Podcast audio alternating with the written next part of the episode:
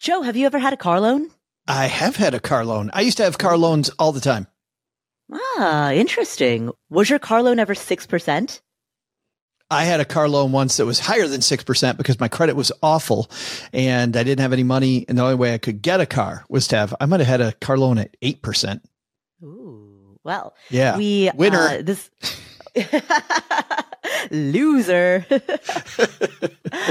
well, this is a little bit of foreshadowing as to the first question that we're about to answer. Welcome to the Afford Anything podcast, the show that understands you can afford anything, but not everything. Every choice that you make carries a trade off. So, what matters most? And what matters most with regard to your money, with regard to your time, with regard to your energy, with regard to all of the limited resources you need to manage? That's the question this show is here to help puzzle out.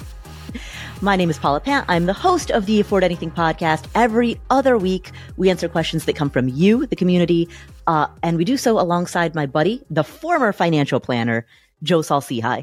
What's up, Joe? Uh, well, just hanging out here. Got my coffee.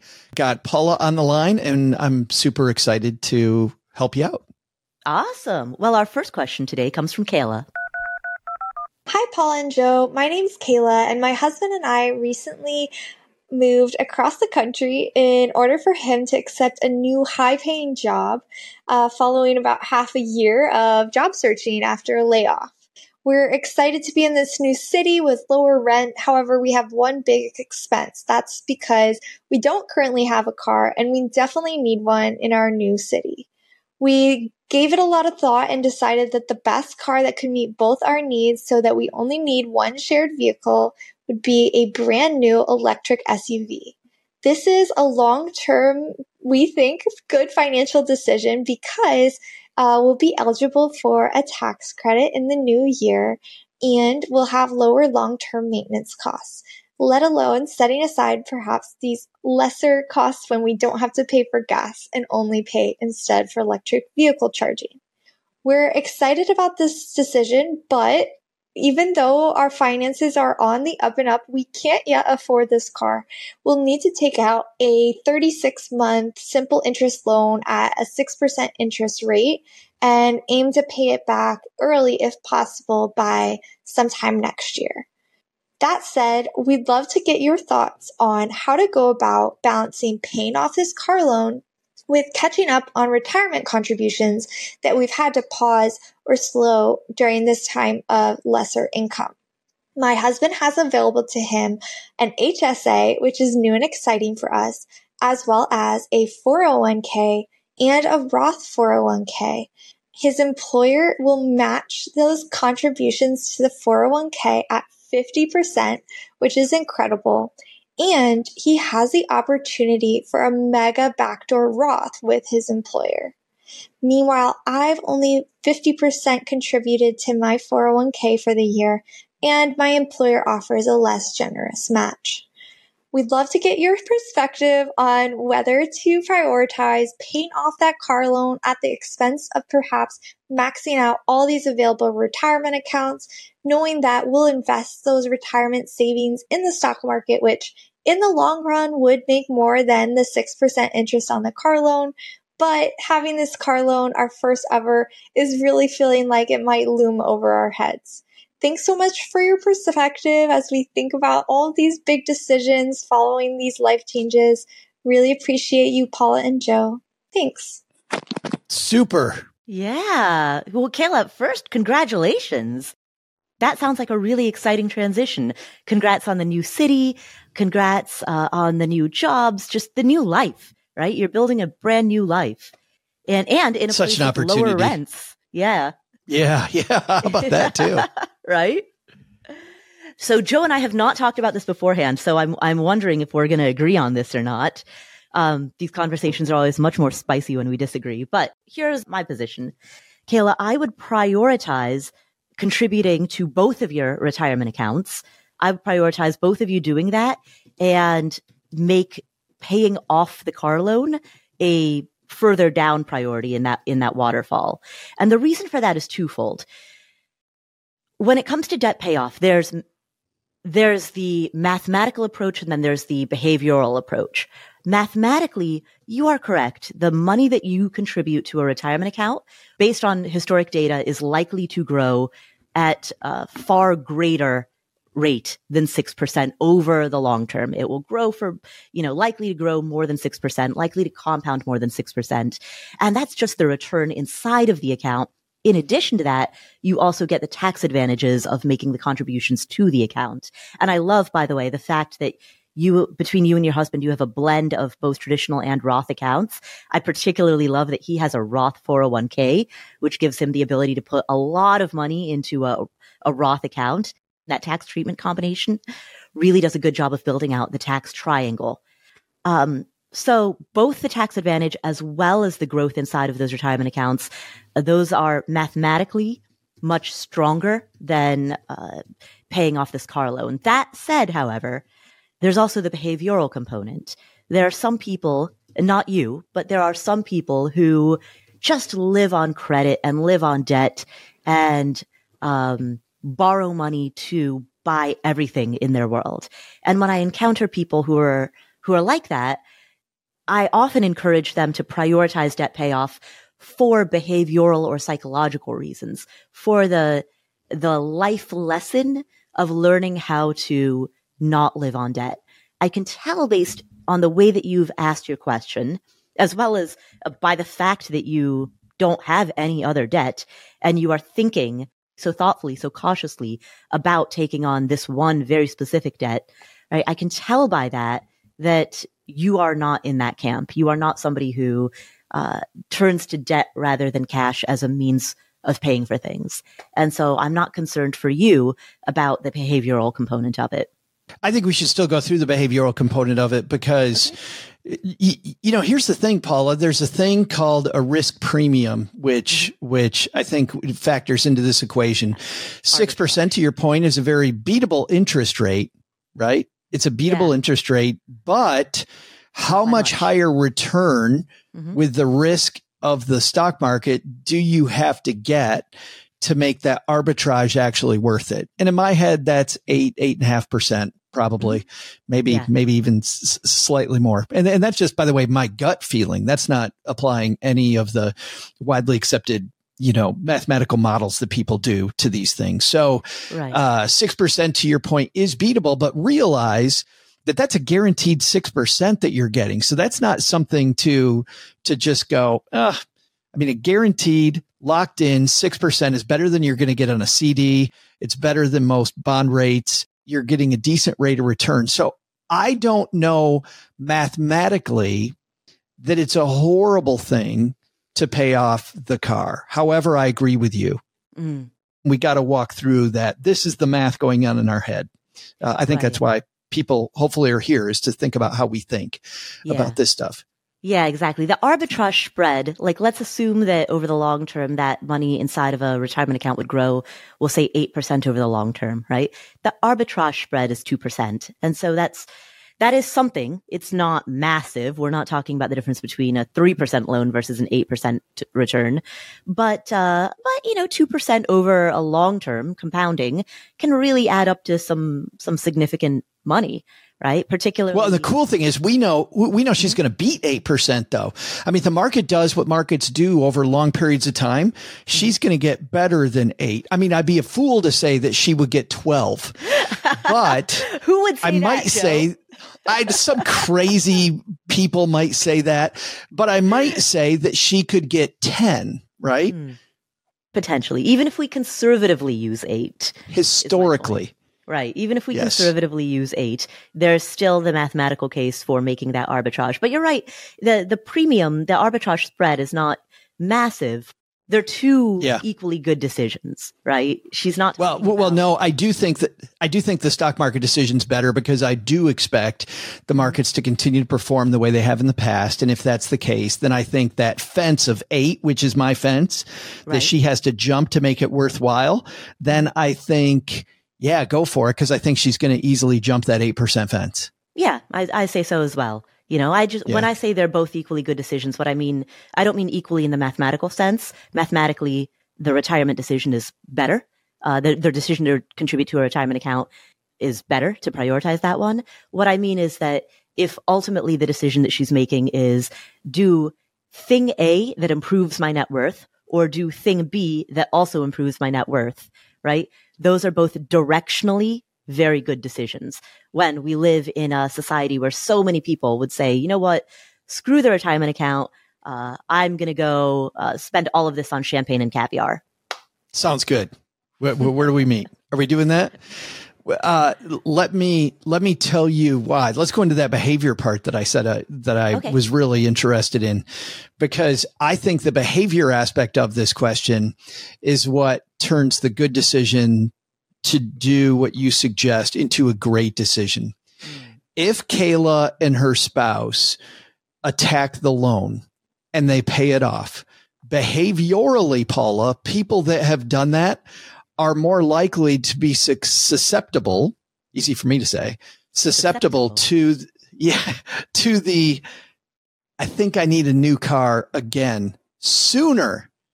So I have noticed just even in my own family, back when we had car loans, the moment the car loan was paid off and you were used to the car loan, mm. you would go, Oh, wow, look at this car. It's older. Man, remember when that was new?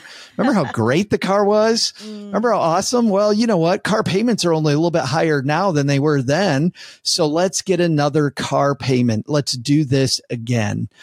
And, uh, I live in a world without a car payment on my car. Now I will say this on Cheryl's car, we decided to arbitrage that. I do have, we do have a loan on my spouse's car. Paula, that's at a 2% interest rate, right? Mm. We took the 2% money from Volkswagen so mm-hmm. that we could just leave our money invested. Now the game is different in my head behaviorally, Paula. Mm-hmm. My game is how long can I drive this car until I have to buy another one? But it's funny how it's exactly the opposite of when I had car payments. If she told me she was buying the car used, number one, just me personally, and this is my bias, I would have been more, I would have been more on board with the move. Um, if Kayla said she was buying a used car mm. than, than buying a new car. There's so many reasons why. And I guess she's talking about long term and, and smart for the environment and, uh, and lower maintenance costs there there are tons and tons and tons of of discussions there that I don't think we even need to get into. Mm-hmm. If she was telling me she was buying a car that already had 80,000 miles on it, then I would, I would say, Ooh, Kayla's the kind of person that's going to see how long she can drive this car. And proudly, when it reaches 250,000 miles, you know, pr- yeah. proudly donate it to some place because it just no longer runs anymore. Mm-hmm. Um, but that's not the case. And you know what? There's a lot of reasons for that. Obviously, she said it's because they want to have one car for two people. It needs to be reliable. It's got to run every day. So, uh, not questioning that decision. But if she's going new car, I think there's a, there's a case to be made that she may end up wanting a new car sooner if she doesn't run out that loan for a longer period of time. Mm. You know, one thing that she could do, or or that anyone who's listening who has a car currently has a car loan could do, uh, is when that car loan is finished, start making a car payment to yourself. Like if you're in the so habit of making, you- yeah, thank you. Um, if you're in the habit of making a particular monthly payment, right, what whatever that monthly payment on your car currently is, once that car loan is finished, keep making that same monthly payment, but just make that monthly payment into an account, preferably a completely separate account at a different, different bank, different credit union, different institution that you never look at. I mean, go so far as to tear up the checks, don't have a debit card issued from it, intentionally forget your login password, right? Make it as difficult as possible for you to even see that bank account or see the balance inside of it. Like you want to forget that that money is yours and you want to just have an automatic uh, transfer set up from your bank account every month into this other, uh, out of sight, out of mind account so that you feel as though you don't have that money at all. You feel as though that is just missing money. And then once you do that for a number of years, you one day wake up, you know, be like, where, where does that, do I have another bank account? Where did that, go? and then you, you know, uh, realize that you forgot the pass you five years ago you forgot the password to this bank account right and you log in and you see the balance in it and you're like holy smokes I could buy my next car in cash with this. Well, or even if you check it every day, every week, every month, whatever amount of time, Paula, even if you check it behaviorally, I've always found with people that that changes the game.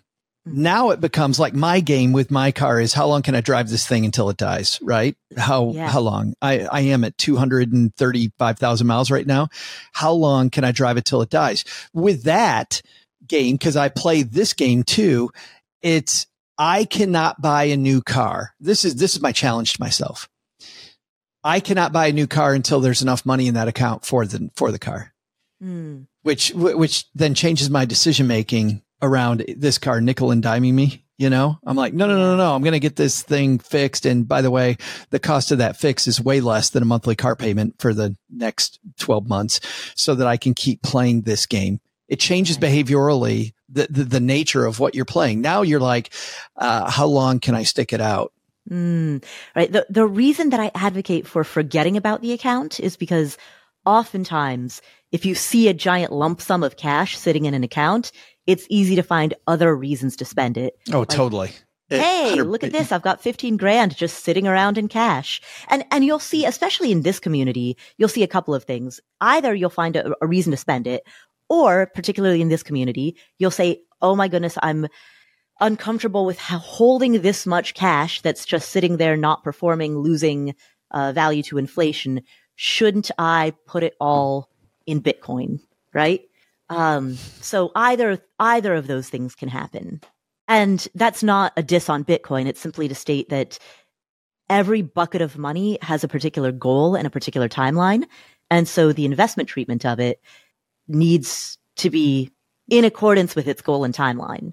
And so if this yeah. bucket of money is set aside for your next car, um, then then that's not money that you want to subject to a lot of investment risk or volatility.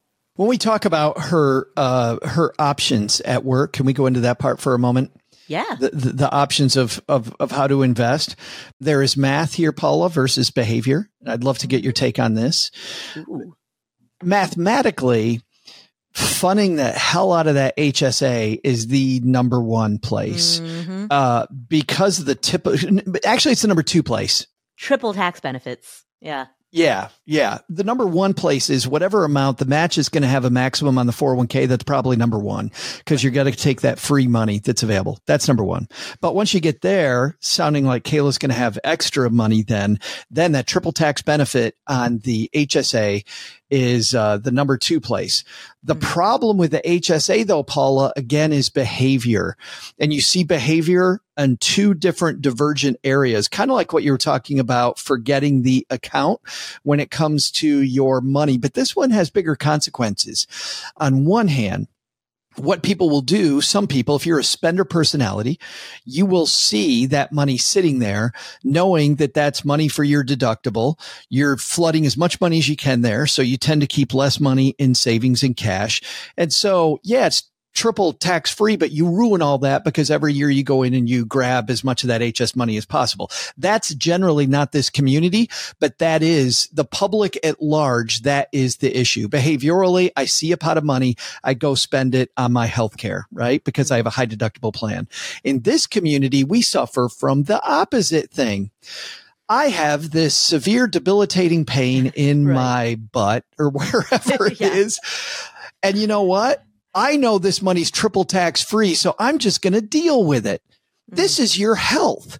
This is your physical well being and your net worth means nothing if you're not physically able to spend it, but we won't spend it, right? Mm. We have totally the opposite. And that one drives me crazy too, as much as the spender. So the HSA presents these really horrible behavioral dilemmas that mm. whatever your compunction is, um, it, it, it magnifies it. So I love the triple tax free. I hate the behavioral aspects of the mm. HSA. Right, right. Yeah. If, if you are going to leave money sitting inside of an HSA, that means that you pay cash, you know, pay from your checking account for your medical needs, right? It doesn't mean that you don't get treated. Right. right. But you've right? seen that before. I've seen yeah. that before. People yeah. going, no, I really don't want to spend that money. Well, you, this is your help. No, I, am sure I can just, you know, I can power through it. I'm going to be fine. Right. Joe, Joe, you're saying that's a pain in the ass? oh, I, I need a, do I have one? Come on. Do I, I might, uh, there it is. Uh, by the way, for people who are wondering what the heck we're talking about when we say triple tax benefit, what we mean is Oh. that, yeah, right? We should explain that. When you put money into an HSA, the money is tax deductible when it goes in. It, it grows, uh, tax deferred as, as it's inside of it. And then when you spend that money, if you spend it on a qualified medical expense, it's tax exempt. Or if you reach retirement age uh, and you don't spend that on qualified medical expenses, then here's what you can do. It's one of two choices. Either you have paid cash for qualified medical expenses throughout your life, in which case, as long as that HSA was open at the time that you paid cash for those qualified medical expenses, you can then reimburse yourself with tax exempt money uh, later in life. So, for uh, just to use an example, um, when you're 30, you pay $5,000 in cash for a qualified medical procedure. When you're 50, uh, after letting that money grow and compound for 20 years, you decide that you want to reimburse yourself. At that time, at the age of 50, assuming that you've kept the receipts, you can reimburse yourself with tax exempt money. And in the meantime, that money has grown inside of your account for the last 20 years, right? So that's one thing that you can do. Or once you reach retirement age, you can then just take that money out and spend it in retirement and it's treated in the same way that a traditional 401k is or that any other tax deferred retirement account is. So that's what we mean when we say triple tax benefits. It's a beautiful thing. Yeah. Tax deferred going in, it's tax sheltered growth. And then the withdrawal is either tax exempt or tax deferred, depending on the way in which the withdrawal works. It's heaven. So, Kayla, that is our answer for you. Prioritize the retirement accounts and prioritize your, your HSA, which is technically not a retirement account, it's a health savings account, but prioritize the HSA, prioritize the 401ks, prioritize all of the tax advantaged accounts first and foremost, and then only pay off the car. And when you pay off the car, before you get the next one, challenge yourself to put money into an account for your next car so that you mm-hmm. don't have the payment question again. Yes, exactly. With luck, this should be your only car loan. So thank you for asking that question, Kayla. All right, so what are some of the next really big goals that you're saving for? Maybe you're saving for a down payment on a home. Maybe you're saving to buy your next car in cash or to at least make a pretty big down payment on your next car. Maybe you're saving for a kid's college fund or for your own college fund. Well, there's an app called Monarch that makes it easy to help you reach your financial goals. In fact, the Wall Street Journal named it the best app for growing your savings. Monarch is the top rated all in one personal finance app. It gives you a comprehensive view of all your accounts, investments, transactions, and more. Create custom budgets, track progress toward financial goals, and collaborate with your partner. And now get an extended 30-day free trial when you go to monarchmoney.com slash Paula. Monarch has a very simple, intuitive design. They have loads of built in features that help you collaborate with your spouse or partner, with your financial advisor. You know, you can invite them to your account at no extra cost. They'll get their own login info and a joint view of all of your finances. You can customize it to look exactly like you want it to look like. You can customize the types of notifications that you get. You know, I've set mine up so that I only see the big ticket stuff. I personally don't want to see the little things. I just want to see big ticket items. So I've set up my notifications accordingly, but you can do it however you prefer. You can change the layout of your dashboard. You can make it your own. And Monarch will never sell your data to third parties or show you ads. After trying out Monarch for myself, I understand why it's the top rated personal finance app. And right now, listeners of this show will get an extended 30-day free trial when you go to monarchmoney.com slash Paula. That's M-O-N-A-R-C-H-M-O-N-E-Y dot com slash Paula for your extended 30-day free trial. We're driven by the search for better, but when it comes to hiring, the best way to search for a candidate isn't to search, it's to match. And you can do that with Indeed. Indeed is a matching and hiring platform that has over 350 million global monthly visitors. It allows you to schedule, screen, and message so that you can connect with candidates faster. And beyond just hiring faster, 93% of employers agree that Indeed delivers the highest quality matches compared to other job sites. They leverage over 140 million qualifications and preferences every day, which means Indeed's matching engine is constantly learning from your preferences. Whenever I hire somebody inside of Afford Anything, I'm doing so because we are already overloaded with work. We have way too much on our plates, and so we need to hire so that somebody can start taking some of that stuff off of our plates. But hiring itself is added workload on top of already busy workload. So it's great to have a platform like Indeed that helps you hire faster and find higher quality matches. And listeners of this show will get a $75 sponsored job credit to get your jobs more visibility at Indeed.com slash Paula. Just go to Indeed.com slash Paula right now and support our show by saying you heard about Indeed on this podcast. Indeed.com slash Paula. Terms and conditions apply. Need to hire? You need Indeed. The weather is getting warmer, so it's time to say goodbye to jackets and sweaters and hello to t shirts and shorts. Of course, when you go to work, you can't wear like a sloppy well i mean i don't know i don't know what your dress code is at work but you might not want to wear a sloppy t-shirt and pair of shorts you want to be well pulled together look good look professional and so quince can provide you with a lineup of really high quality timeless pieces that are incredibly affordable. All Quince items are priced 50 to 80% less than many similar brands, and they're ethically made. Quince only works with factories that use ethical and responsible manufacturing processes. And what they do is that by virtue of partnering directly with top factories, Quince cuts out the cost of the middleman and then passes those savings directly onto us. So if you're looking for professional, high quality, durable, we're not talking about fast fashion here. We're talking really, really high quality pieces, articles of clothing that are also affordable. That's what you get with Quince.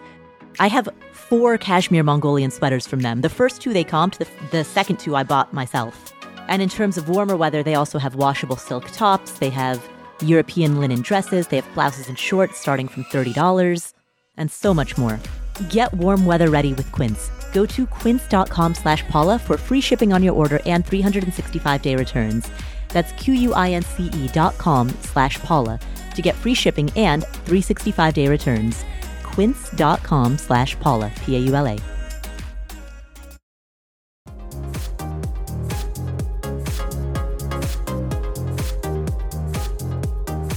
On the topic of taxes, since we've just been Oh. talking about tax strategy, our next question comes from Josh. Hi, Paula. I'm a long term listener of the show and had a question I wanted to run by you. My wife and I are 28 with hopes of retiring early. I've been wondering recently about the trade offs between a tax advantage retirement account and a traditional brokerage account. The long term capital gains tax rate is currently 0% up to 89000 for married couples. This is well in excess of what my wife and I expect to spend in our golden years. I could easily structure my portfolio around long term, low cost, indexed ETFs and live a tax free retirement. Why would anyone who shares my retirement outlook consider contributing to a retirement account over a more liquid brokerage account? Josh, thank you so much for that question. And uh, thanks for hanging out with the Afford Anything community for so long. You know, Paula, you and I love where this question's going. So many people get wrapped up in tax optimization strategies. And and Josh nailed it on the head. You should be looking for tax flexibility. Mm-hmm. And there's actually a reason for that, Josh. And part of it is embodied in your question. When you talked about your situation, you also talked about current tax rates and maybe knowingly, maybe unknowingly, but people do this all the time. So this isn't you. This is, I think, all of us. You projected those tax rates into the future. And if you look at the state of the debt in America, assuming that you live in the U.S., you look at the the uh, the deficit situation. Every tax expert thinks that we are going to have to change the game when it comes to taxes. So we don't know how that game is going to change. I, w- I would be remiss if I if I you know uh, decide to look into a crystal ball and talk about that, but I would not project those in, into the future. And you see, as an example, Paula, this is one of the few times the old guy story might be might be good. There was no such thing as a Roth IRA when I was starting out, right? Now there's a Roth 401k. There's an there was no was HSA. when I would, can I have all these modern conveniences? But no, imagine if I projected out at that time what my tax mm-hmm. strategy was going to do, and I locked myself into it, right? Right. So fluidity as the situation changes, and all we know is that the situation will change. Period. Right. Full stop. It will change if it's going to change, we like what we call the tax triangle, which is three different types of taxability.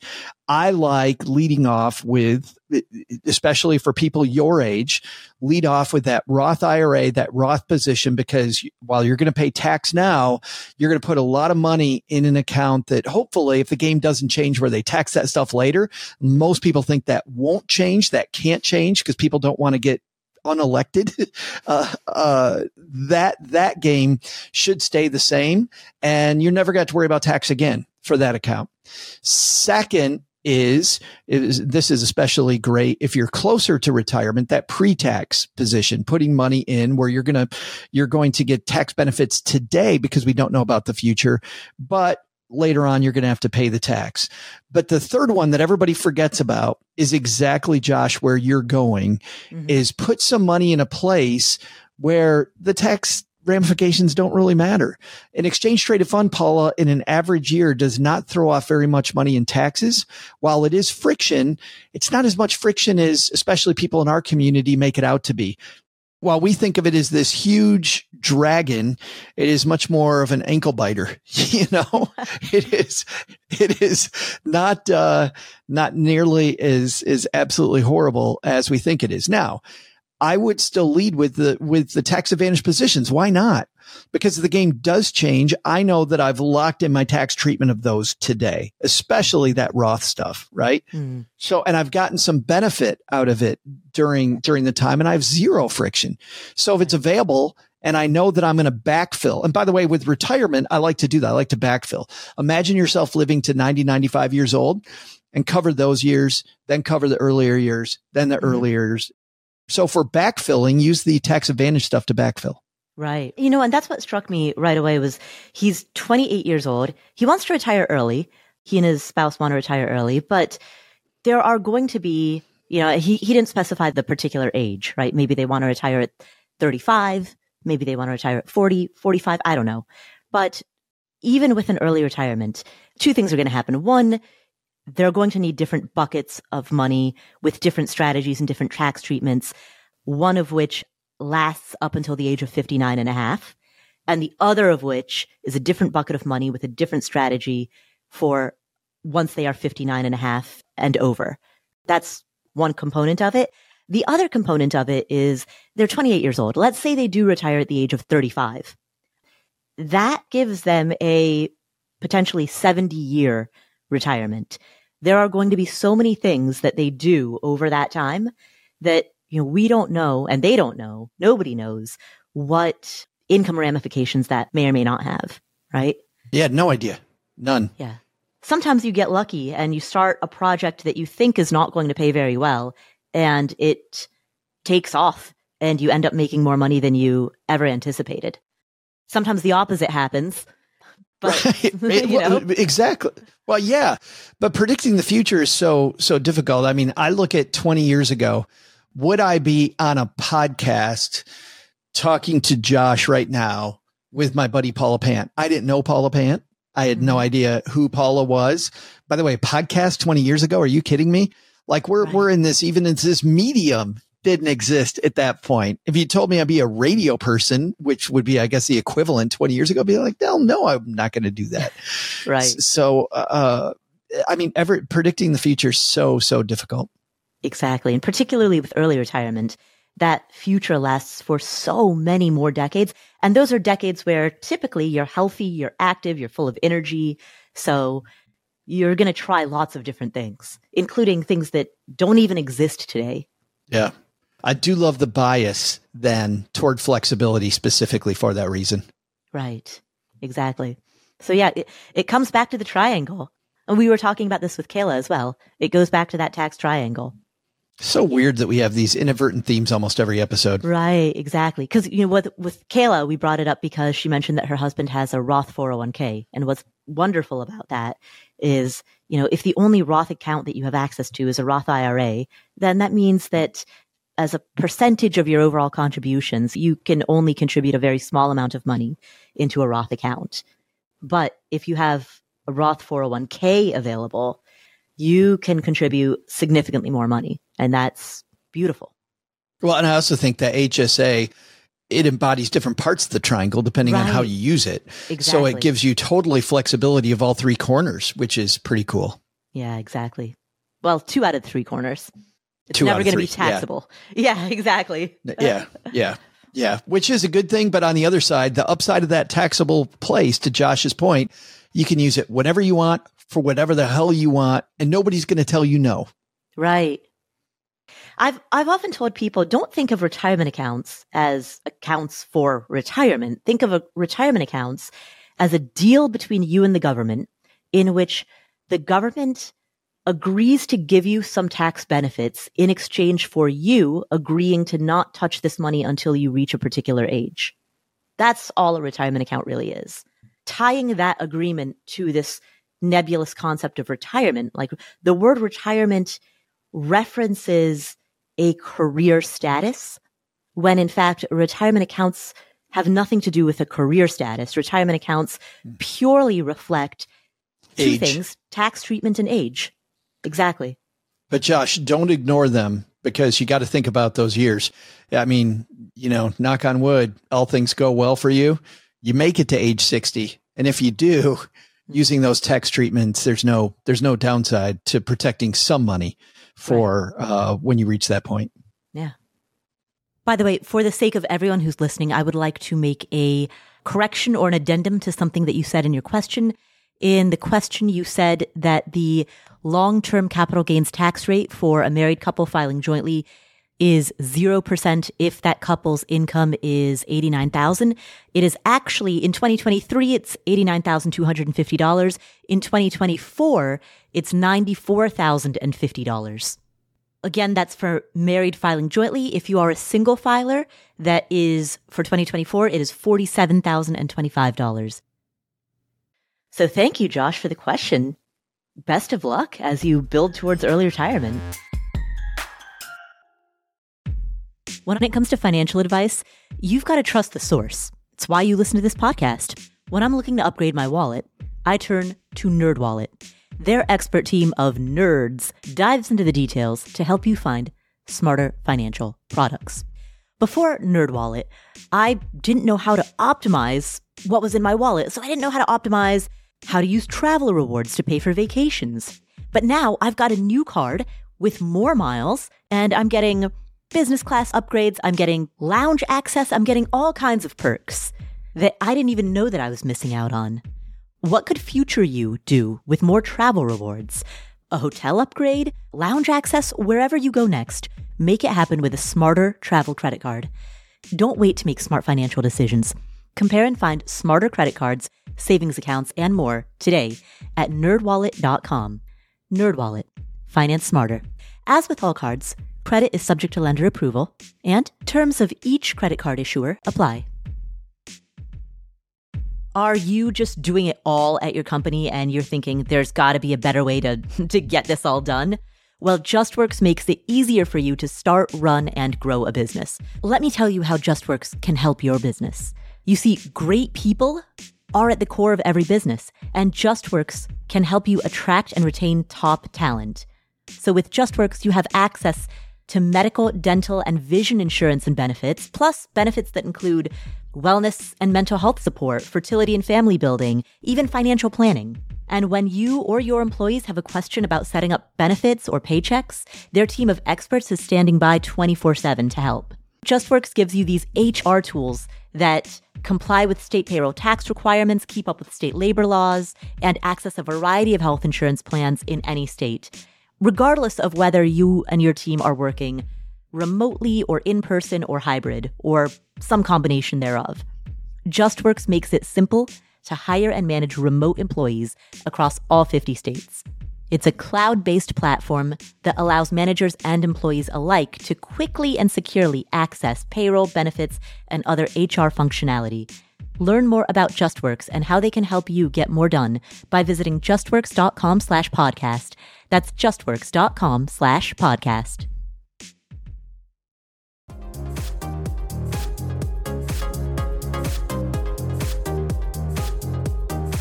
Joe, our final question today comes from an anonymous caller. And you know what that means. It's time to give her a name. And it means I get to mess it up like I did in the past. Oh, did you? Well, so for people that are new to this, I generally, this is where I get to do a short, uh, what Joe's been watching review.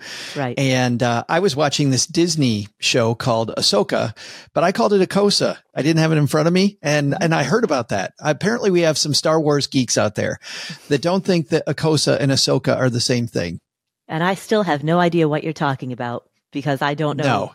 pop culture at all. So we will, we will move on. Let's call her Mary after the actor who is on Battlestar Galactica, Fall of the House of Usher, and also Dances with Wolves.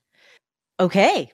Well, I have no idea what any of that meant. That was all Charlie Brown's teacher. Want, want, want, want. But what I You never is- saw Dances with Wolves? No.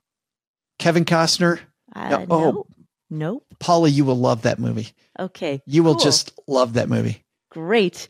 So our next caller is named is an anonymous caller. Mary. And, and we're going to name her Mary.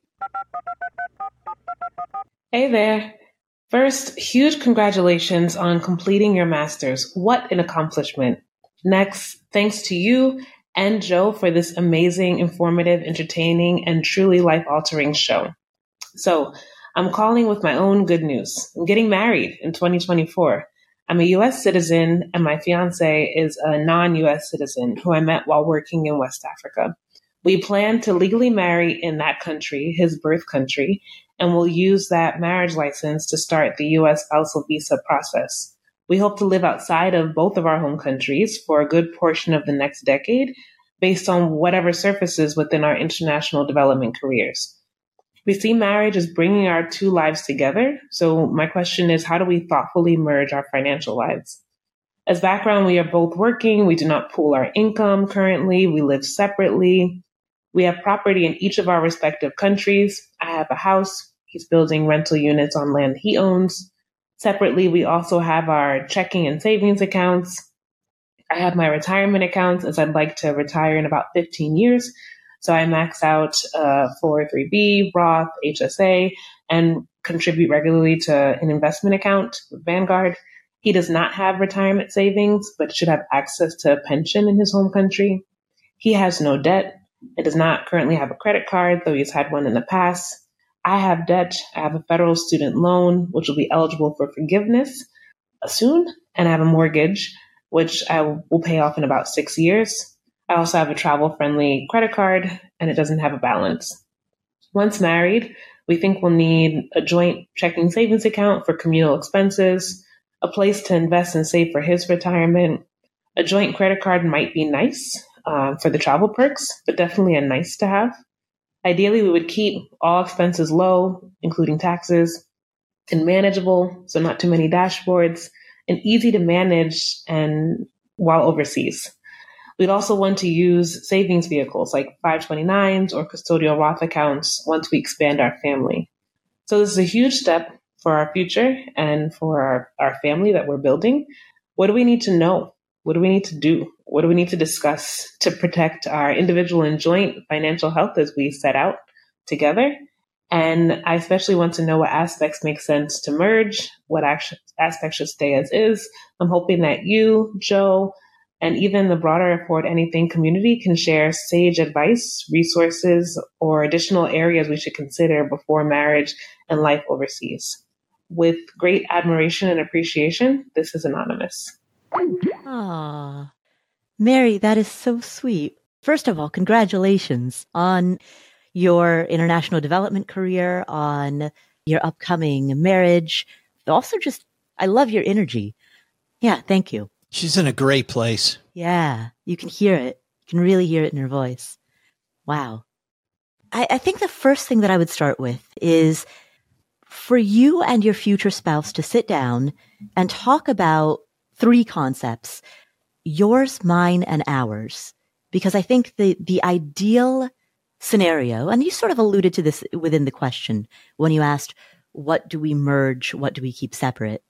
Um, the ideal scenario is that each of you retain yours and mine so that you have some accounts that have a sense of individuality, some accounts in which, you know, that are, that are purely yours, right? Because both of you came into this with different debts, different assets, different net worths, different profiles.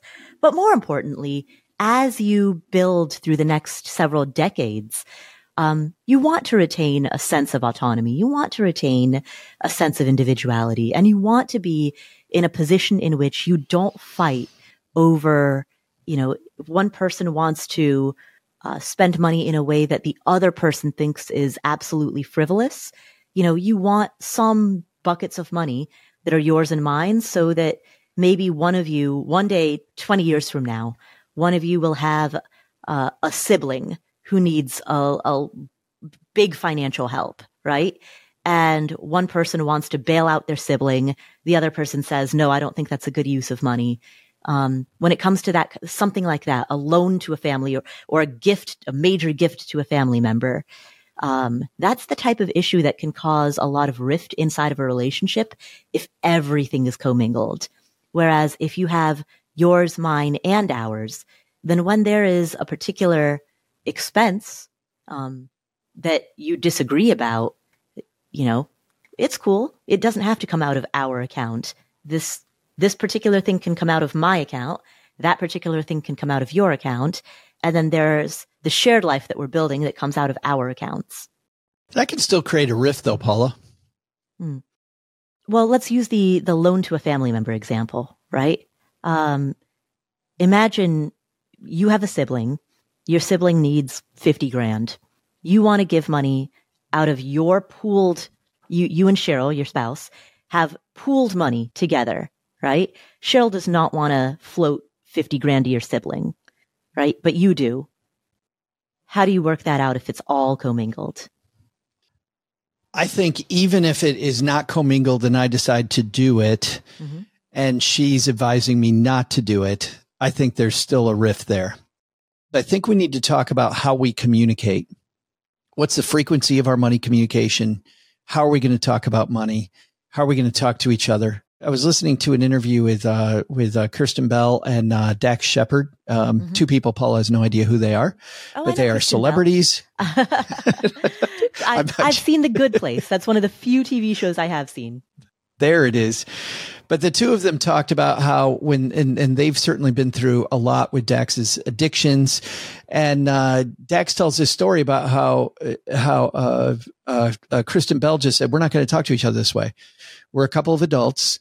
If we're going to have a talk, we're going to talk like we're a couple of adults. And these are the rules is that you can stop me when you go, no, you don't yell at me like I'm nine and I don't yell at you. We are people that are here together because we want to be and we're partners in this marriage. And so we talk that way. And it was funny because even right after that, Cheryl and I had that talk because we both are very spirited people. We have strong convictions and we would sometimes do that. And when we had that talk that we're not going to talk to each other that way, was fantastic. And the amount of times since then, Paula, we've called each other out because we're still the same hotheads we used to be. We, that, that hasn't changed. It's this momentary, no, we're not going to do that. Remember? And we go, you're right. I'm not going to do that. We're not going to do that. So how we talk, which came up with, that's how Cheryl and I came up with our 20 minute weekly money meeting, which is far more important than we could talk about commingling accounts. But, uh, we then are able to have this discussion about should you loan money to your sibling? I'm married to this person because they're smart, because I value their counsel. And if I do decide to do it, I think the way to avoid the rift is not to say, well, it's my money, so I'm going to do it anyway, because that creates a bigger rift. Uh, uh, maybe not a bigger rift, but it still creates a rift. Is here's the reason why I want to do it. Here's what this means to me. Here's exactly the feelings that are involved. Here's what maybe you don't know that happened in our family earlier. Like we can have this discussion about how we communicate. I I mean, you can have that discussion, but at the end of the day, that doesn't mean that you'll always necessarily agree. Sometimes two people can Mm. understand and communicate and validate one another's emotional experience, but still ultimately disagree on the outcome or the next step. Right? I'm And glad you brought that up Mm-hmm. because, as an example, you and I disagree fairly often Mhm. and we don't have a rift, right? Mhm. But Right. because we talk through our disagreement, you can go, yeah, you know what, Paula, you're probably wrong, but I love you anyway. and, and, and so disagreement doesn't mean rift. But if you counsel me very strongly not to do something and I just go, it's my money, I'm doing it. Mhm. There's going to be a, a lot well, of times it- there's going to be a rift there. the the attitude in the statement of it's my money i'm doing it i mean the rift is not the action of doing it the rift is that attitude if if two people were to get together you know if it's a if you have a very constructive conversation in which you say you know what this is why i want to give 50 grand to my sibling this these are all the reasons this is the fa- this these are the emotions this is the family history et cetera et cetera right your spouse might still say i get that but I've worked and sacrificed really, really hard for that money. You know, and this Totally is my, agree. This is my money too. Uh, so I get where you're coming from, but no, I don't want to do it. And I'm putting my foot down and I disagree. And the two of you just may communicate well, but come to an absolute impasse. And when that happens, you know, you are essentially then you're in a situation where you're trapped. You're, you're where you're like, okay, if if I don't get if if my spouse doesn't give me permission, then I'm my hands are tied. Then you start to feel trapped. You start to feel like you're living under a dictatorship. You know, that's Mhm. where that absolute lack of autonomy becomes um, detrimental to the marriage. Whereas if you just had something that was yours, right, that you could decide what to do with, then that really sidesteps a lot of those problems. which is why I think very strongly the first conversation you have is how are we going to communicate? How are we going to talk and specifically about money? How are we going to talk about money? Cheryl and I have agreed on this 20 minute money meeting. Uh, we, our, our fights were, um, not often, but were difficult. And those fights are gone when we have the money meeting. And it's funny because now we laugh when we do disagree, we laugh because we're like, oh, we haven't had the money meeting in three weeks and look at us right now. Like we will pop the balloon that way. We'll go, oh, it's weird. This little 20 minute shock absorber does so much for us, but that's for us. And I know that when I was an advisor, I would counsel people on doing this type of thing and everybody had their own tweak, but a few things, it had to be frequent. Mhm. I don't like the Camp David summit once every six months that some people do because one of you's a money geek and you come with a bunch of spreadsheets. The other person you're dragging to the table and they freaking hate it. Make it consistent, make it often and make it keep it short. And I believe keeping it light and having saving those big, those big conversations will happen organically. Um, and I've never seen this not to be the case. If you have the little conversations on a very frequent schedule basis, the big conversations then occur like this one. What if I'm going to loan money to so and so? And it's going to be a lot less of a rift that you create.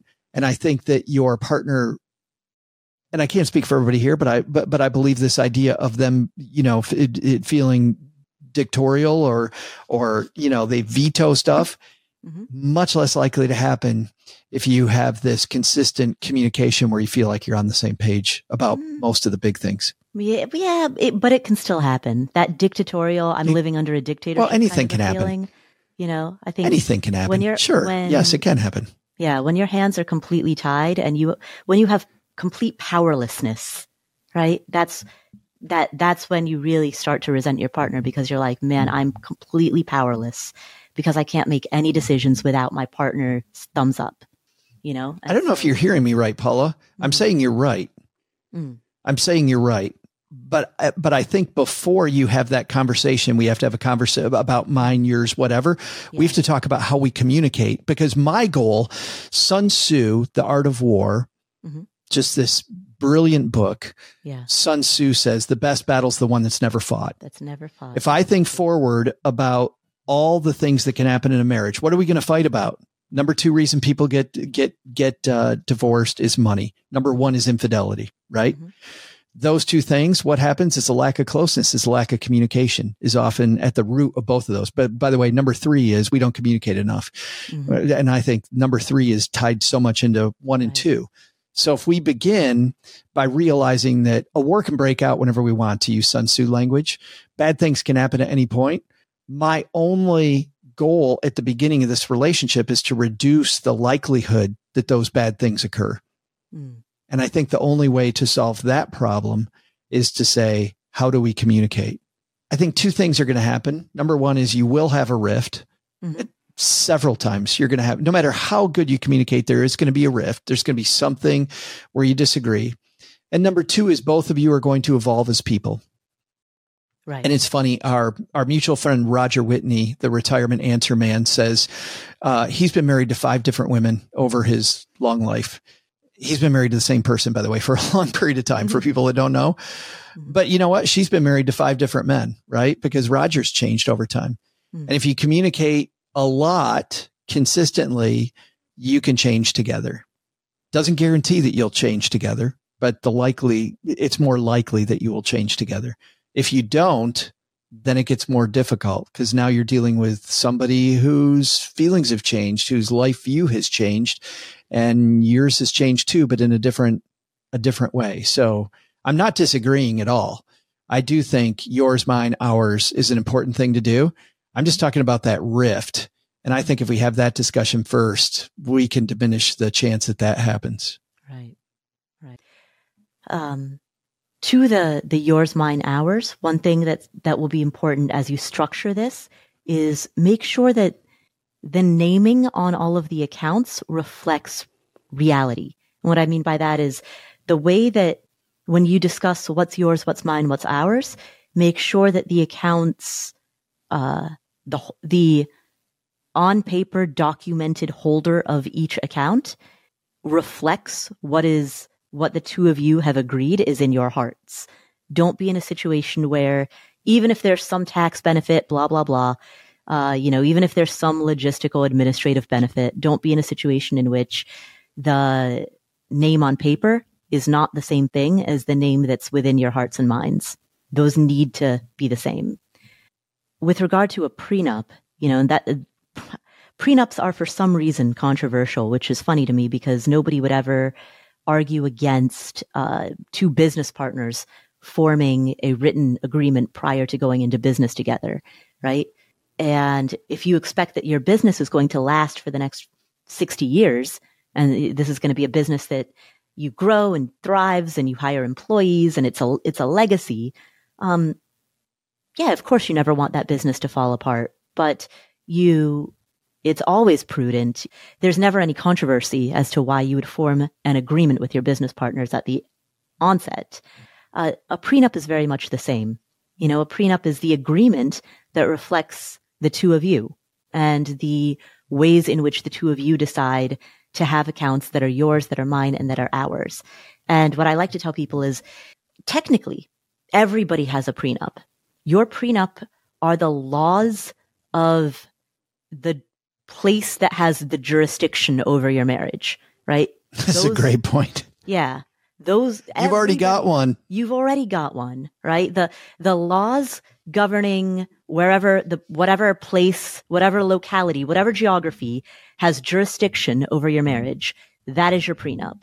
So your choices, you can either accept the prenup that was the default prenup that was handed to you by the government or you can custom design your own, one that fits the two of you.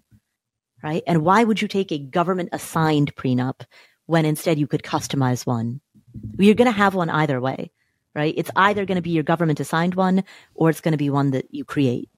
Mary talked about having children. And I remember when I, when I would give financial planning talks in Michigan, especially in the Detroit area for any of our afford anything community that's there. You, you, the roads around Detroit are just horrible all the time, Paula. They're just absolutely rotten.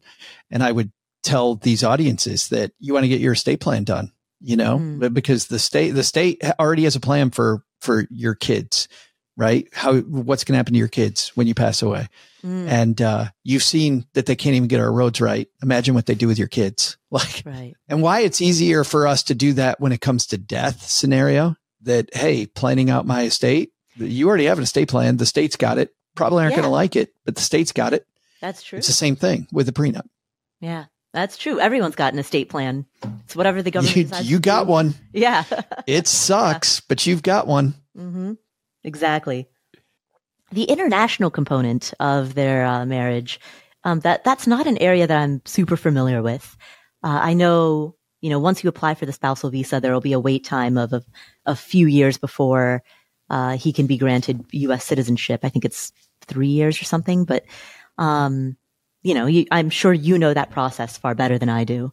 In terms of the life that you're planning, moving, uh, living in, in a variety of countries, I mean, you're going to need accounts that reflect wherever you're living. There's going to be currency conversion there. You know, I think the best thing to do is, uh, choose banks and, and you know this area far better than I do, but choose banks that have presences and footprints in the places in which you will be. Um, you know, I have a lot of friends who use HSBC Bank, for example, uh, if they spend a lot of time in Europe. I have, you know, I, I can't recommend any specific places because it's all going to be very location dependent, but, um, you know, don't shy away from bigger banks with international footprints, big international footprints. When I went to uh, Amy Minkley's uh, Five Freedom Retreat in Bali uh, back in September, Paula, people were having problems, to your point, with their Schwab account at some mm. ATMs. They couldn't get their money out of, and a Schwab account is fairly ubiquitous. Yeah. It's worldwide. So they were surprised that on Bali, it was one of the few places on earth where it wouldn't. So do some of that work at a time. I think that also extends, by the way, speaking of Charles Schwab, brokerage firms get a little hairy if you're going to spend, uh, extreme amounts of time living in another country. And I know that, um, that they, this has a lot more to do with U.S. law and money laundering uh, schemes, and so some companies are like, forget it. So I would be very clear with wherever your financial accounts are held that you're going to live in X country for a while and make sure that uh, that happens because the horror story you will hear mm-hmm. from some companies is absolutely horrible. All of a sudden, they just kick you out they're like, yeah, you got mm. 60 days to move your money out of here. I know that you're living in West Africa and we don't do business in West Africa. So you got to move your money in 60 days. Wow. And you're like, how do I move an IRA when I'm living in West Africa? How do I move an IRA that's US based to a different firm? Like, how do Jeez. I even do that? So before you do this, just call your broker. The big, the big ones have heard this before. They have the right people. They will even know how to counsel you on what to do next, but just mm-hmm. just just make that call ahead of time so you're not surprised later. Right. Right. I think we covered it. I think we did. Yeah. That's a great question. Yeah, I love it. Right. So, Mary, thank you for asking that question and congratulations again on everything that's uh, up ahead for you. All right, Joe, we did it again. I, I always leave here with my heart full because not only do I get to hang out with you, Paula, Aww. but I feel like both, uh, I, I feel like Kayla, Mary, and Josh are hopefully in a better place, which makes me super excited. Mm-hmm. I think we thought about better tech strategies. I mean, so much about floating the loan, about great ways to hide money so the money builds on its own, about behavioral decisions, yeah. about communication. I mean, mm-hmm. so many important topics that are just these life skills that people can, I don't know, use for a long, long time. Exactly. Exactly. Retirement, tax planning, but all kind of told through the lens of thinking more clearly. Nice. And long term. All right, Joe, where can people find you if they would like to hear more of you? Oh, you can hear me when I'm not here over at the Stacking Benjamin show. We we like to end the year strong at Stacking Benjamin, so we're doing uh we're getting ready for our usual year-end stuff, which is we have somebody who's a who's a celebrity in the financial space every year help us talk about what are some of the big events of that year and what should we have learned from those events. And then we do the same thing with our roundtable, which Paula includes you. So yeah. uh uh, the the next to last week of the year. With this year, we've got Jean Chatzky from the Today Show and her money joining us, and then Paula, Len, and OG will also have theirs. So we love that tradition every year. It's great to look back on the year and go, "Wow, look at where we've been." Look at all the things that happen, and then to pause for a moment and go, "What could we have learned from that?" So that's coming up on Stacking Benjamins. Oh, fantastic! Fantastic. Well, Thank you so much for tuning in. If you enjoyed today's episode, please subscribe to our show notes, affordanything.com slash show notes, where you can get a synopsis of the episode plus timestamps. Please chat with the community. Mary mentioned uh, wanting feedback from the Afford Anything community. So affordanything.com slash community is the place where you can go to talk to other like-minded people and get advice, feedback, uh, just to find connection. And finally, Make sure that you share this with a friend or a family member and make sure that in whatever app you're listening, you have hit the follow button. And while you're there, please leave us a review. Thank you so much for tuning in. I'm Paula Pant. I'm Joe Saul-Sehy. And we will catch you in the next episode.